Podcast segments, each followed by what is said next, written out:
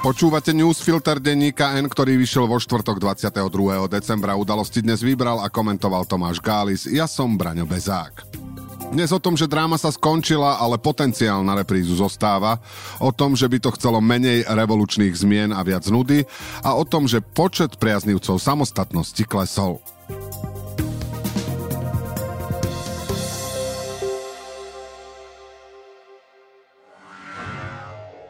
Poznáte už edíciu Hyundai Play? Skvelá výbava a atraktívny dizajn na vás čakajú už len do konca roka za polovičnú cenu, teraz aj s automatickou prevodovkou. Vyberte si z modelov i30 Bayon alebo Tucson s vyhrievanými sedadlami a volantom, inteligentným kľúčom či zatmavenými oknami. Spoznajte všetky výhody Hyundai Play na www.autopolis.sk alebo v predajeniach Autopolis na Panónskej, na Boroch alebo na novej prevádzke na Račianskej 155A. 93 hlasov za rozpočet je z viacerých dôvodov skvelá správa. Má obrovský deficit a vytvára ilúziu, že sa s cenami energií nič nedeje, ale aspoň sa vyhneme provizóriu. Navyše SAS konečne presadila výdavkové limity a vo vláde má skončiť Igor Matovič, ktorého neprítomnosť je katalizátorom rozumných dohôd. A kto vie, možno nakoniec aj dohody na novej vláde. Ale to už predbiehame, napokon minimálne pri ňom sa oplatí čakať do poslednej sekundy. Prijatie rozpočtu ústavnou väčšinou a odchod Matoviča by mohli vyvolávať dojem, že už je zase všetko v poriadku a normálne. V skutočnosti sú však lepšou charakteristikou toho, čo sa v slovenskej politike v poslednom čase udialo, konfety, ktoré na poslancov po prijatí rozpočtu vystrelila Romana Tabák. Je to jednoducho cirkus, ktorý nezakrie ani fakt, že sa krotitelia dohodli, že niekam upracujú šialeného principála.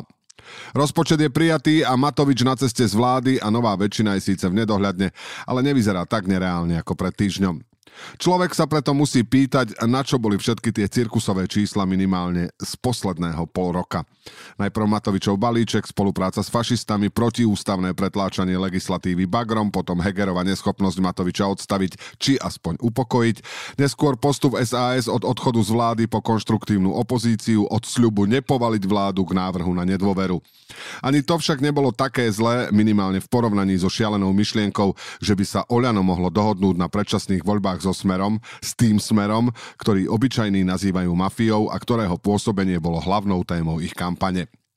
Máme rozpočet a Igor Matovič zrejme nebude ministrom, ale na toto sa nebude dať zabudnúť. Napokon ľudia sa veľmi nemenia. Predseda Oľano už nebude môcť čarovať s peniazmi daňových poplatníkov aj s čoraz väčšou sumou požičaných peňazí tak ako doteraz, ale aj po odchode Budajovcov bude mať na povel najsilnejší poslanecký klub. A v jeho rukách zostáva aj nominácia na volebnú kandidátku, čo by mohla byť ďalšia páka na poslancov i na členov vlády. Ťažko si predstaviť, že by potom nebol, povedané jeho slovami, vnútorný dopyt. Eduard Heger možno zostane premiérom a bez ministra financí sa mu iste bude lepšie dýchať. Je to človek schopný kompromisov, nevyhráža sa a netrieska dverami, no súčasne pôsobí aj tak, že je v rámci dohody schopný neprimeraných ústupkov. Napríklad, keď nemocničným lekárom doprial maximum. Túto vlastnosť by však mohol, ak by s prípadnou väčšinou vôbec súhlasil, aj naďalej zneužívať Boris Kolár, ktorého politickou misiou je sabotovať aj tie oklieštené a meškajúce reformy, ktoré presadzujú ministri za iné strany, sabotovať snahu o doriešenie korupčných káuz vo vysokej politike, získať čo najviac účasti na vláde a mávať na potenciálnych koaličných partnerov.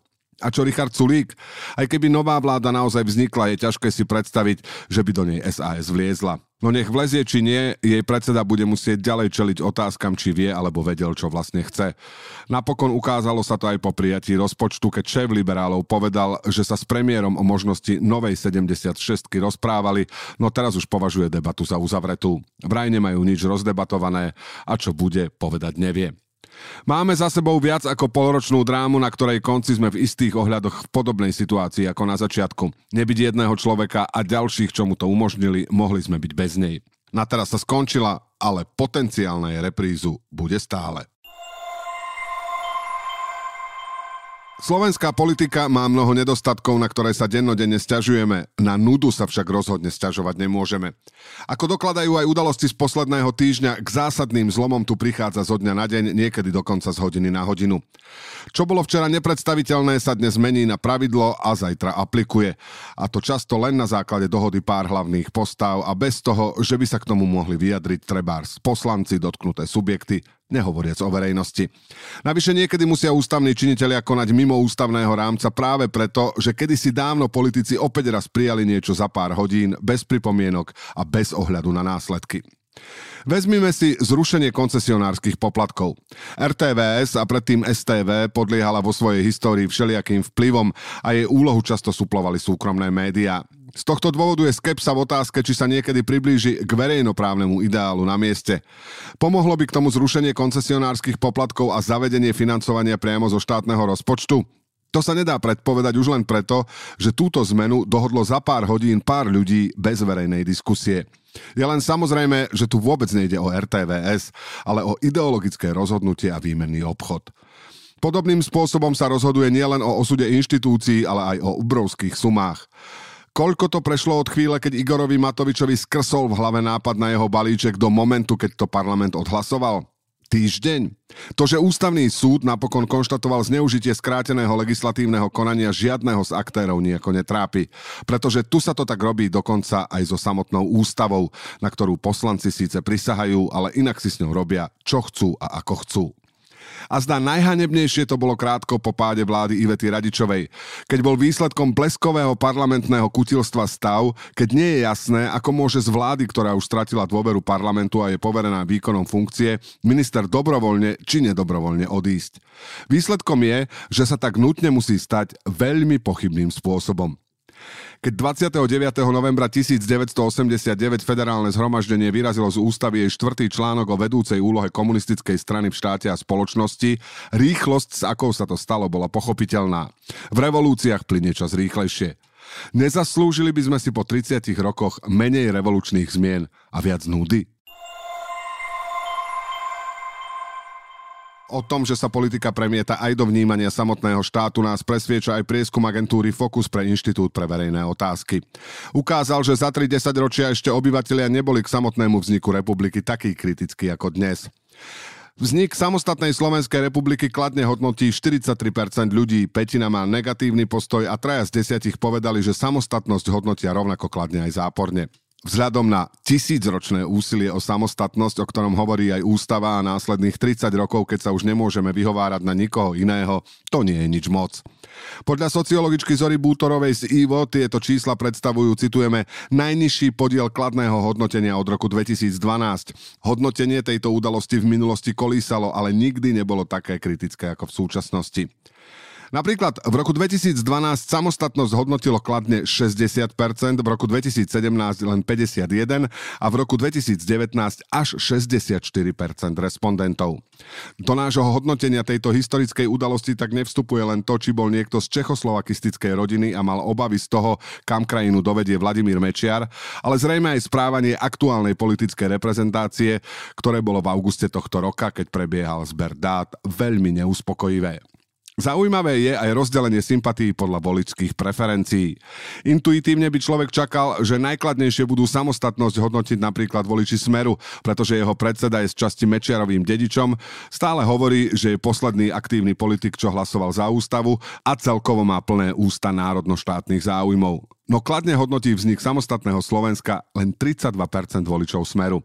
Naopak na špici priaznivcov samostatnosti sú voliči PSSAS a Smer rodina zo 66, 67, respektíve 74%. Kto vie, čo by na to povedali hej Slováci spred 30 rokov? Federalisti by tomu asi neverili. Poznáte už edíciu Hyundai Play? Skvelá výbava a atraktívny dizajn na vás čakajú už len do konca roka za polovičnú cenu, teraz aj s automatickou prevodovkou. Vyberte si z modelov i30, Bayon alebo Tucson s vyhrievanými sedadlami a volantom, inteligentným kľúčom či zatmavenými oknami. Spoznajte všetky výhody Hyundai Play na www.autopolis.sk alebo v predajeniach Autopolis na Panónskej, na Boroch alebo na novej prevádzke na Račianskej 155A.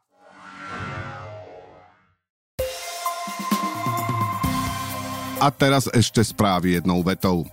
Bývalý riaditeľ Rady pre mediálne služby Ľuboš Kukliš hovorí, že po zrušení koncesionárskych poplatkov už RTVS nebude verejnoprávnym, ale štátnym médium. Počet zomretých na Slovensku sa v novembri priblížil k stavu pred pandémiou. Na COVID zomrelo 81 ľudí. Celková nadúmrtnosť klesla na 2%. V dvoch krajoch bol počet úmrtí nižší než 5-ročný priemer pred pandémiou. Parlament takmer bez povšimnutia výrazne obmedzil právo verejnosti vyjadrovať sa k záverom, ktoré majú vplyv na životné prostredie. Novelu zákona o posudzovaní vplyvov na životné prostredie predložili spolu s novelou Banského zákona poslanci Oľano, a ich návrhu sa nemohol nikto vyjadriť, pretože ho predložili vo forme rozsiahleho pozmenujúceho návrhu pár minút pred posledným hlasovaním. Parlament schválil mimoriadny odvod pre Slovnaft, ktorým sa zdaní rozdiel medzi aktuálnymi a minulými ziskmi. Poslanci schválili aj novú daň na prepravcu plynu Eustream. Priniesť má zhruba 100 miliónov eur ročne, čo firme zoberie asi polovicu zisku. Poslanci schválili zníženie DPH v gastre a športoviskách z 20 na 10% natrvalo. Zvýšili zároveň daň z liehu aj odvod z hazardu. Nižšia DPH mala pôvodne platiť len prvé 3 mesiace budúceho roka. Zuzana Čaputová vetovala novelu cestného zákona, ktorá mala riešiť majetkovo nevyrovnané pozemky pod cestami prvej triedy. Argumentovala, že ministerstvo dopravy vyčíslilo finančné dôsledky na 2,6 miliardy eur, čo nebolo kryté v rozpočte. Musíme pripraviť predčasné voľby, povedal Boris Kolár s tým, že je potrebné, aby sa táto psychiatria skončila. Predseda parlamentu by zrejme nesúhlasil s úradníckou vládou a o vytváraní novej 76 povedal, že to premiérovi nebude kaziť. Udalosti do dnešného newsfiltra vybral a komentoval Tomáš Gális a na záver posledné slovo odo mňa.